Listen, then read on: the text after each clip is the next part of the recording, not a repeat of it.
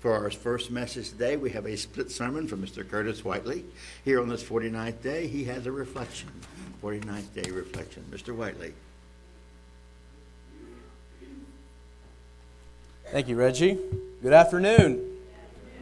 It's wonderful to see everybody here, just like it always is. And uh, last time I spoke, I had started a series uh, that I was going to continue on, but I'm filling in for Sean Witt. So I decided that since it was the day before Pentecost and uh, uh all that these that's going on this weekend, I would postpone that and uh, continue with that next time. So here we are. I mean, obviously, we know what day it is. It's the Sabbath day, but we also know it's the 49th day, and it's the 49th day to a specific count that we all have been participating in. And we've been participating in it since uh, that Sabbath day that was in between the days of unleavened bread, which was actually the first day of unleavened bread this year. And so tomorrow marks the 50th day that we started this count. It didn't just doesn't just begin to, tomorrow, but it began back 49 and a half days ago. Now, this day, Pentecost, uh, is particularly special to me. I'm sure it's special to all of us in our own special way, but it was 11 years ago that I was baptized, and last year I remember I got to speak on the day of Pentecost, and I got to kind of give a little bit of my testimony about how uh, I was 19 years old, and it kind of was something that a chain of events, so to speak, that kind of uh, took place in my life that led me to have this interest in this faith that I had always grown up in uh, for 19 years to that point. And so, obviously, this Pentecost Day that's coming up has a spe- special significance to me, uh, as well as I'm sure it does to every one of us in our special way. But I was thinking about this week whenever I decided, or whenever I knew I was going to be given this message today, uh, about you know, what what do you do on the day before Pentecost? You don't want to steal any thunder, so to speak, away from you know the actual day, the people who are speaking, the the messages that they are preparing, and of course, we usually we don't worry about that stuff, but you know we've participated in the day of Pentecost before. We've been to church on the day of Pentecost. We've heard messages. We've read and studied ourselves, and so I was just moved by just thinking about not so much the ins and outs of the different typologies per se, the ins and outs of going to looking at Leviticus, the 23rd chapter, and exactly what that chapter has to tell us about the day of Pentecost and how it was done and the, the Feast of the First Fruits and all of those things and the connection to the wave sheaf, the connection to the days of unleavened bread, all of those things that we have went over before, either personally or through sermons. And so I just wanted to take today as a reflection on this day and look at a few things that I hope maybe will help us to consider some of the importance of the day of Pentecost in our personal lives and as we move forward. Now, the day of Pentecost is an interesting day because it's a day that is particularly a little bit more known to the Protestant and Catholic realm, or the Christian realm, the, the wider mainstream Christianity, than most of the other holy days. Okay? We know that the, the word Pentecost is maybe a little bit more familiar to the people that we walk down the street with. We know that the word Pentecost, and if you don't, I'm, I'm assuming you do, but you might not, it's just basically a combination of Greek words that basically means the 50th or the count 50, which previously it had been known as the Feast of Weeks. And that's what you would read if you were to go to Leviticus, the 23rd chapter. You would learn that this day is referred to as the Feast of Weeks. We also know that the Jews consider this day or call it by Shavuot. Okay, it just basically is a Hebrew term that means weeks. In some British speaking churches in the past, not so much now, but it used to be a little bit more familiar, a little bit more commonplace. This was a day that was typically referred to as Whit Sunday or White Sunday. And the reason for that was is because it was a day that was reflecting uh, on the baptisms that took place on that day, the first Pentecost that we have in the New Testament. And it was, uh, it was oftentimes associated with baptism, and people that would maybe wait for that day to come to be baptized, and maybe a little bit more than average people were baptized on that day. And a lot of different uh, denominations that are outside our own, and even outside of American denominations, it's very typical for some to wear white robes whenever they are baptized. We also have a denomination of Christianity named after this day, Pentecost. And of course, Pentecostal, many churches in this part of our country uh, are a part of the Pentecostal movement. And of course, the Pentecostal movement is uh, a denomination of Christianity that emphasizes the events, the, the, the miracles that took place on the day of Pentecost, and speaking in tongues and those things. And so, those are just some facts. Those are some basic things that most of us have probably heard of before, and we know. But I want to just use this day as reflection and start with going to Acts, the first chapter. Because Acts, the first chapter, is a very interesting chapter.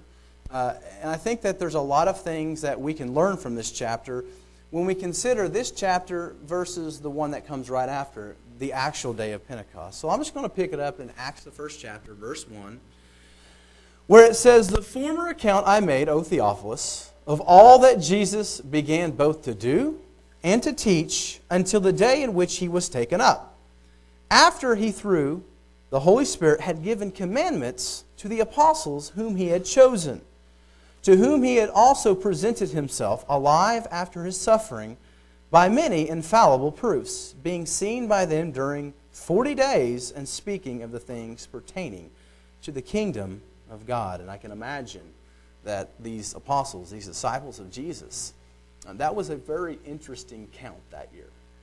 Uh, they keep, kept this day uh, in their you know, previously, and obviously we know that they kept this day afterwards. They were holy day keeping, uh, commandment keeping disciples of, of Jesus.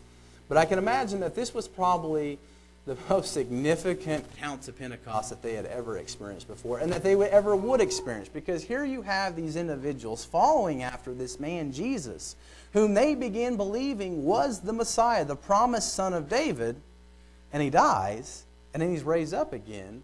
And there's just these intervals. It seems to be that the New Testament presents us with this story that Jesus wasn't with them constantly after he rose, but there were these intervals that maybe Jesus would appear. He would appear in the upper room where they were hiding out right after he was resurrected. But it seems that maybe he would appear in other uh, situations as well. We don't know how many, but what we do know is that Acts, right here, the, the author Luke is trying to tell us that all the different investigative things that he has uh, went and searched out, that Jesus, when he rose from the dead, he did appear to many different people uh, with by many infallible proofs, and that basically just means that it was not hallucinogens, it was not or hallucina- hallucinations. It was literally it was something that uh, people saw, and it was something that took place that was uh, undeniable, so to speak. But verse 4 says, And being assembled together with them, he commanded them not to depart from Jerusalem, but to wait for the promise of the Father which he said, You have heard from me. For, for John truly baptized with water, but you shall be baptized with the Holy Spirit not many days from now. Therefore, when they had come together, they asked him, saying, Lord, will you at this time restore the kingdom to Israel? And he said to them, It is not for you to know the times or the seasons which the Father has put in his own authority.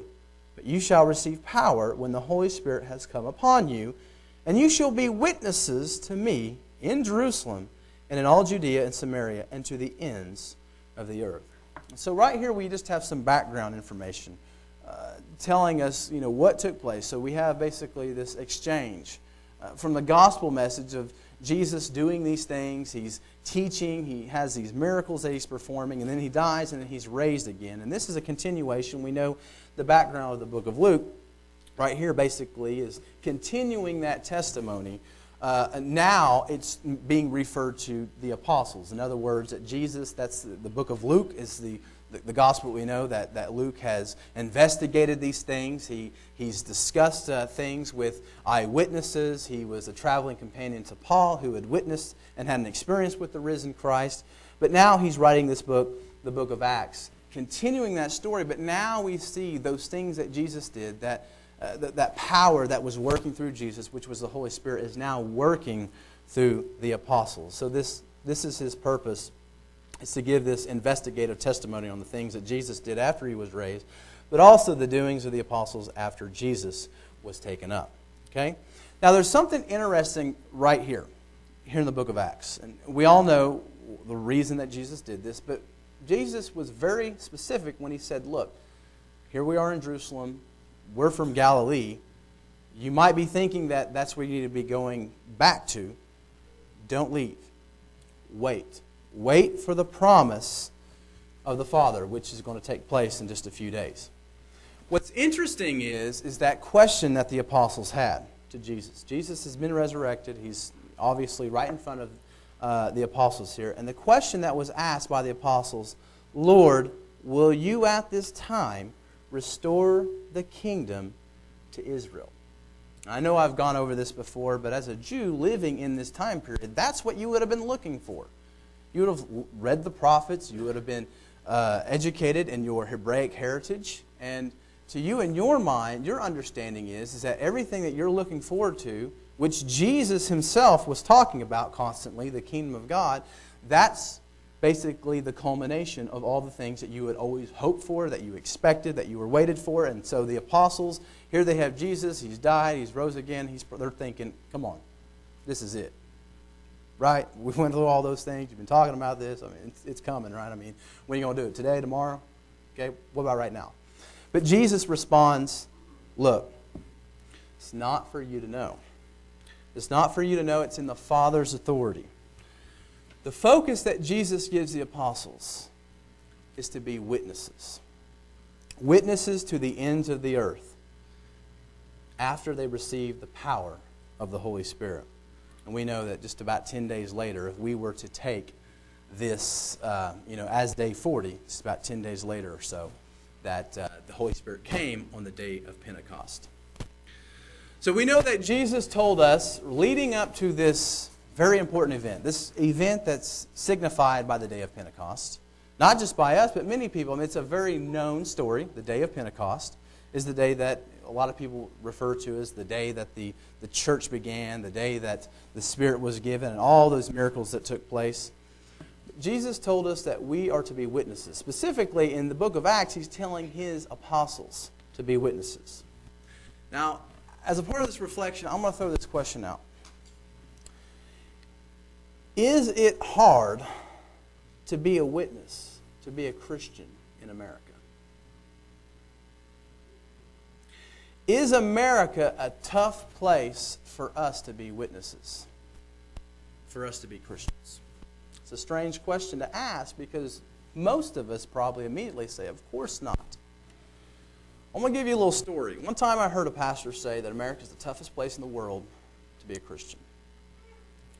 And it hit me. I'm like, this guy, what? That's a very, that's a very strange thing to say. I mean, here we have America that's you know traditionally been seen as being founded on Christian principles. It's being founded on the idea of religion, specifically the freedom of religion.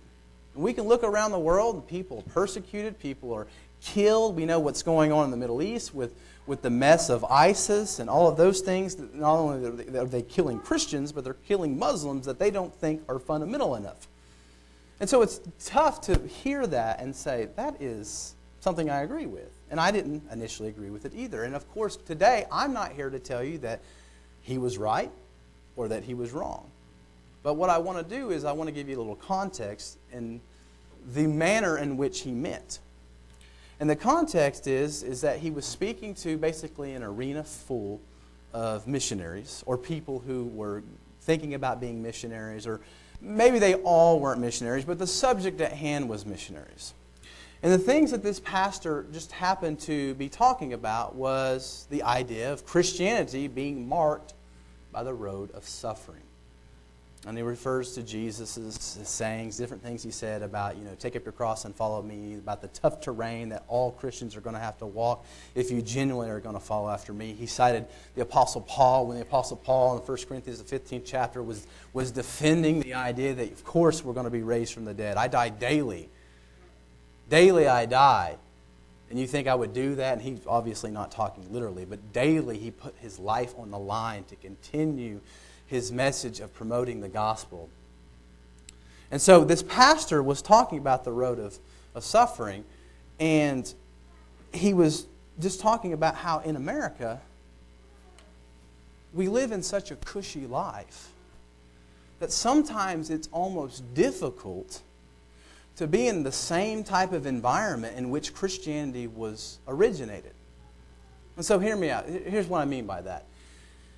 Sometimes living in the comforts of America can almost make it more difficult or more tempting to rely on things, to be content with the luxuries that we're continually presented with, to uh, allow other things other than the kingdom of God to rule in our heart. And so, in that way, in that context, that's what he means about America being a tough place to be a Christian.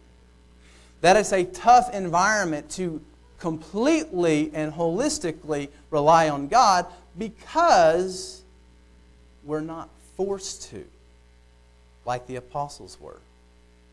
Like other people around the world, that just so happens, basically, at every moment of the day, if someone may find out that they're Christian, or find out that they have a Bible, or find out that they're maybe God forbid, promoting this ideology that's completely in opposition to what that country or what that region believes in, are putting their life on the line, are being persecuted, are in jail, are imprisoned because of these things.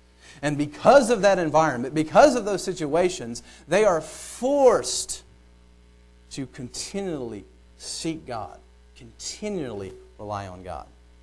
Now, I think every one of us here are proud to be and, and, and thankful to be in this country that we live in. The freedoms that we have been given and, and, and, and understanding uh, with an interesting coincidence, the things that this weekend on top of the day of Pentecost represents, and it being Memorial Day weekend, and it being something where we as Americans pause and we reflect and we consider some of the things that took place by men and women who lost their lives because they were fighting uh, on behalf of this country and what this country represents. And that doesn't mean that this country is perfect and everyone in it's perfect, but it means that those people uh, are obviously people that we should never forget. And so it just got me thinking about the idea of a witness. And it got me thinking about the apostles because, you know, before they were apostles, they were disciples. Okay? Before they were sent, they were just you know, fought, they were students of Jesus. Not that they stopped being students, but they continued being students. And it made me start thinking about the idea of witness. You know, we can today not say that we have witnessed the risen Lord. Of course, that I'm going to speak for myself at least. It's obviously not out of the realm of possi- you know, possibilities, but most of the time when we run into someone or a preacher on TV that says, I've seen Jesus or things like that, we probably turn kind of our head out of annoyance because typically when we hear that said, the second sentence out of their mouth is, You can donate money if you want to. And I'll tell you about it. Okay?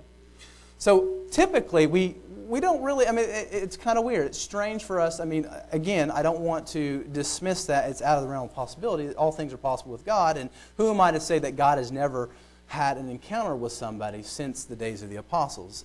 The problem is, is that I'm not there to witness that, so I cannot confirm it. And what we have in the New Testament is we don't have one person saying, I've seen Jesus.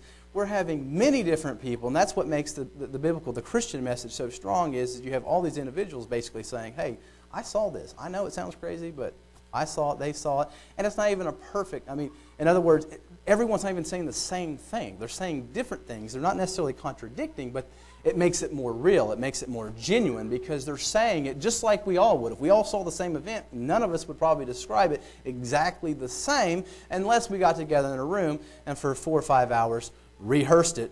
And that's when you have problems. That's not what we have in the New Testament. What we have in the New Testament is a genuine reflection or genuine testimony that Jesus did these things. And so I started thinking about, and getting back to what I was talking about, the idea of witness.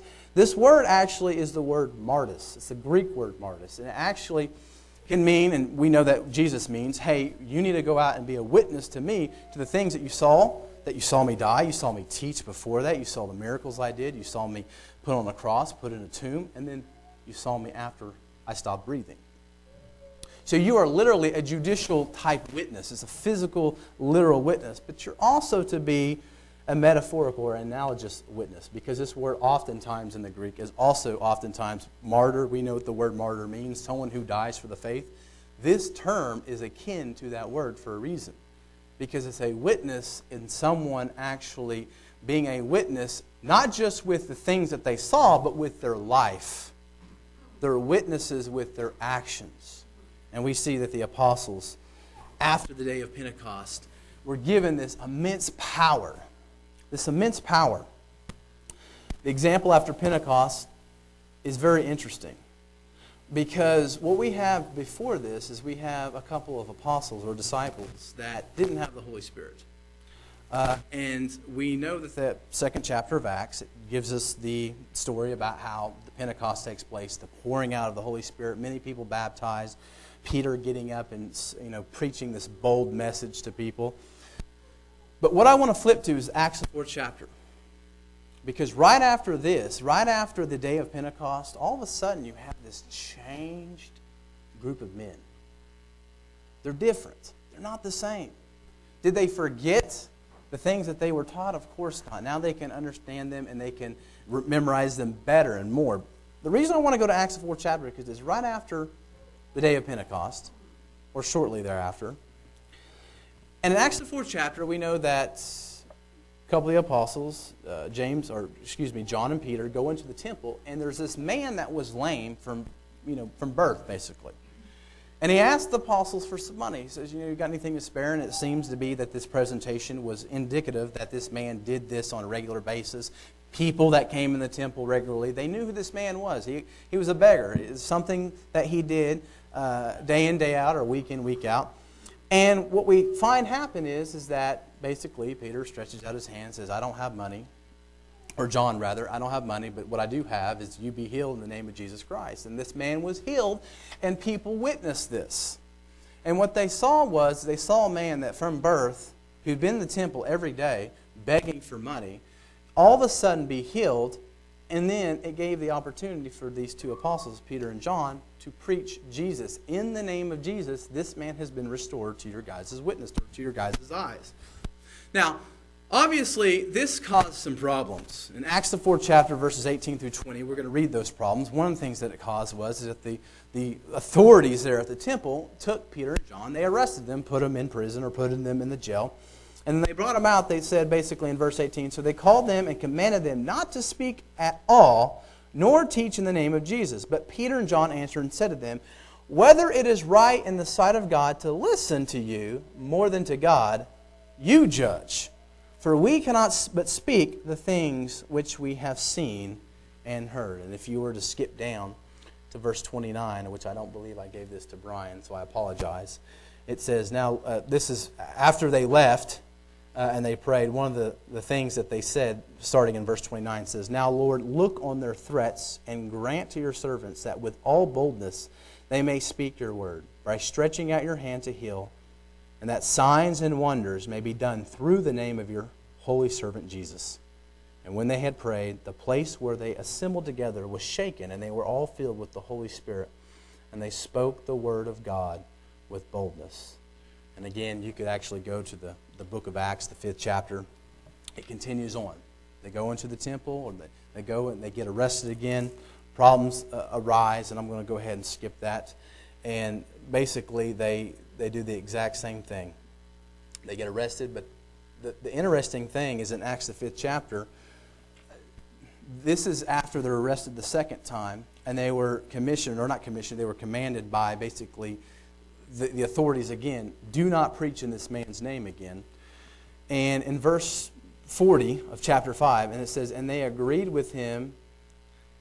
And this is talking about Gamaliel, the rabbi, who basically came together. And I'm kind of getting mixed up here, and I apologize. But basically, they came and they figured out what are we going to do about these guys? They won't stop preaching Jesus.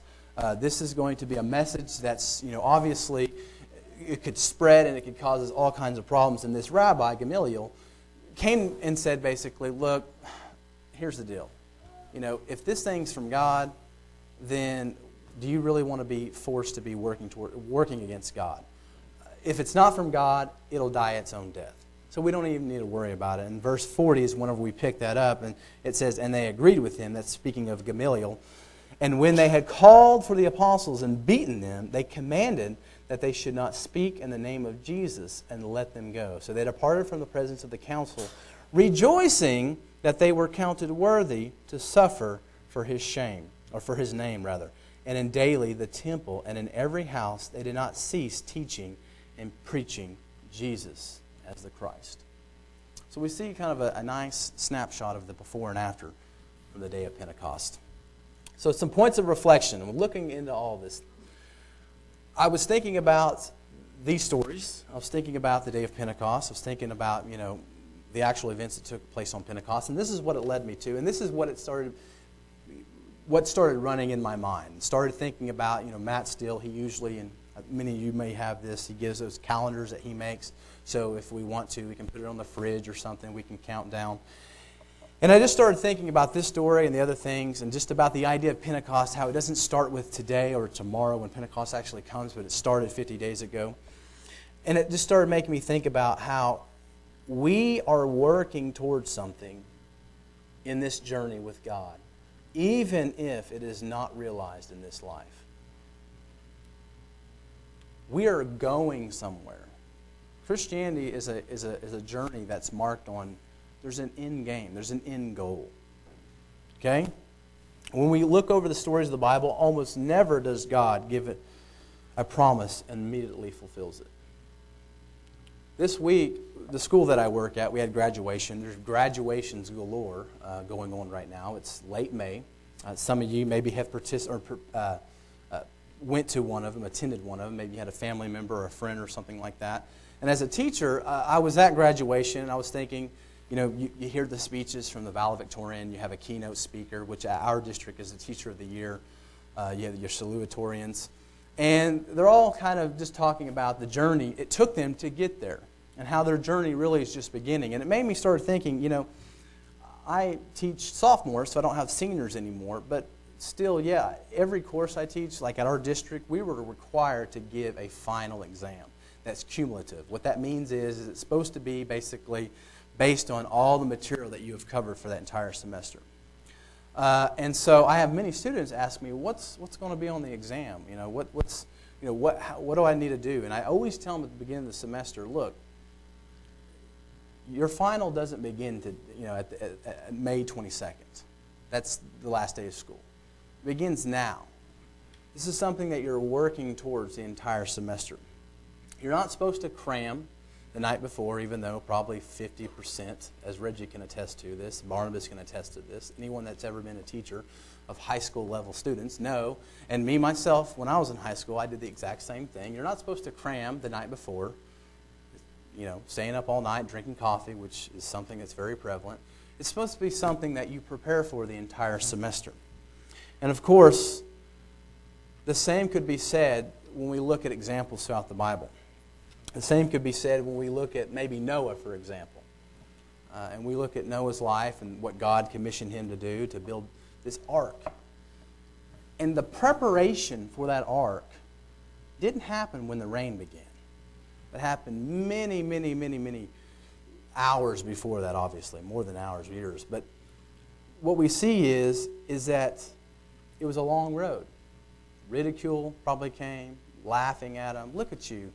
You're sweating, you're doing all this all day long. Where, where's this God you're talking about? Where's this event that you keep preaching about? How about Abraham? Hebrews 11 chapter, verses 8 through 10, we know the story of Abraham. Abraham was called and asked to leave his homeland and to come to this new land that he knew nothing about. And, and Hebrews 11, the faith chapter, gives him a nice little synopsis when it says, By faith, Abraham obeyed when he was called to go out to the place which he would receive as an inheritance. And he went out not knowing where he was going. By faith, he dwelt in the land of promise and in a foreign country, dwelling in tents with Isaac and Jacob and the heirs with him of the same promise. For he waited for the city which has foundations, whose builder and maker is God. He did not experience that. It's not something that he experienced, and it goes on. All of these died in faith without receiving the promises. They worked towards all of that in their entire life and still did not receive what they were promised. Of course, we know that there is a, a second life. We know that these are things that they will receive in the future. How about the apostles? Not one of them received the kingdom of God, not one of them witnessed that return of their beloved Messiah, Jesus, the Son of David.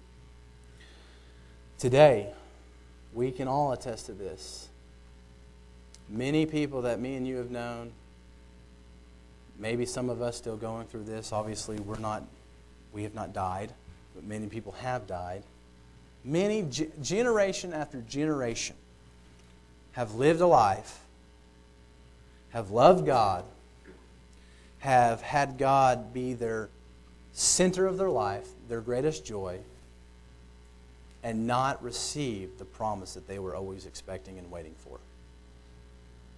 Maybe some of us uh, have went through many different things, and we continue to try to progress on, journey on, loving God. Maybe this is in the midst of getting the news that you have been diagnosed with cancer. Uh, this is in the midst of having chemo treatments. This is in the midst of being told of some other terminal illness, some a death in the family, a tragic situation. We have to progress on. Many of us today still have been given the promise but have not received.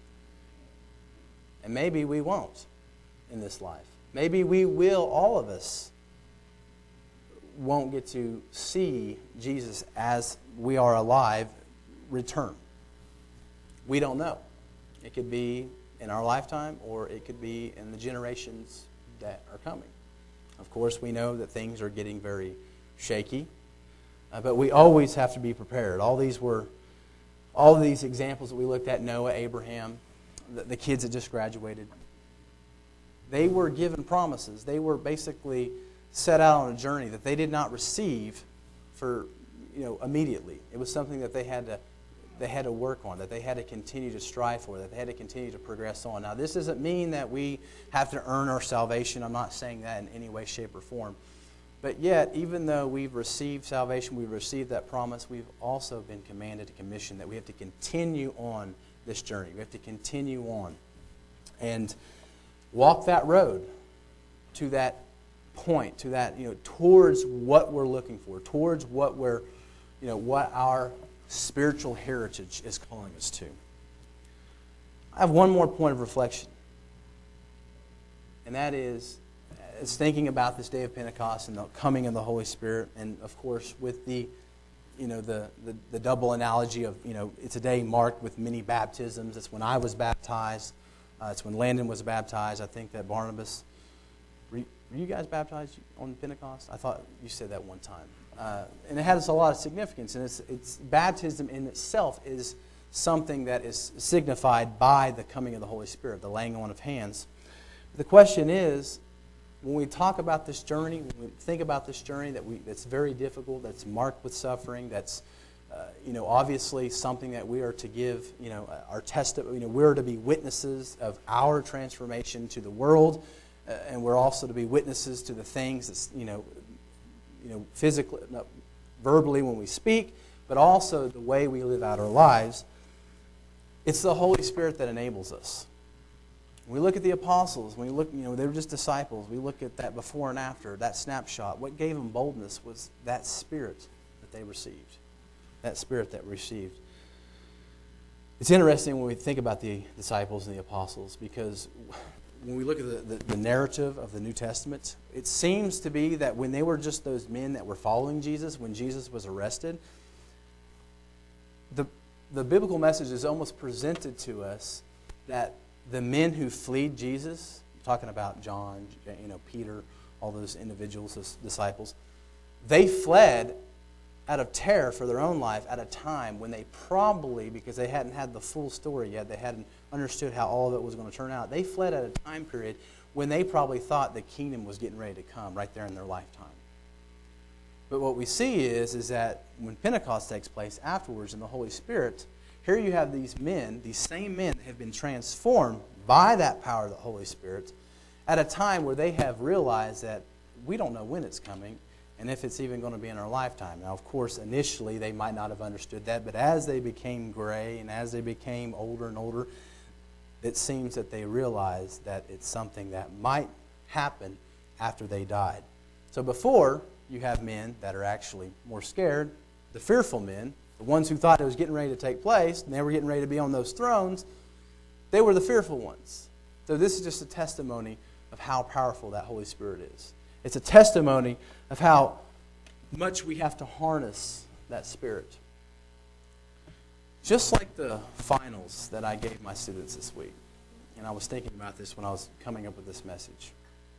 I, I made the comment that it doesn't start with the day before the final, the week before the final, or even the month before. It starts at the beginning. And with us, the, the, the preparation that is, with us, our preparation starts now.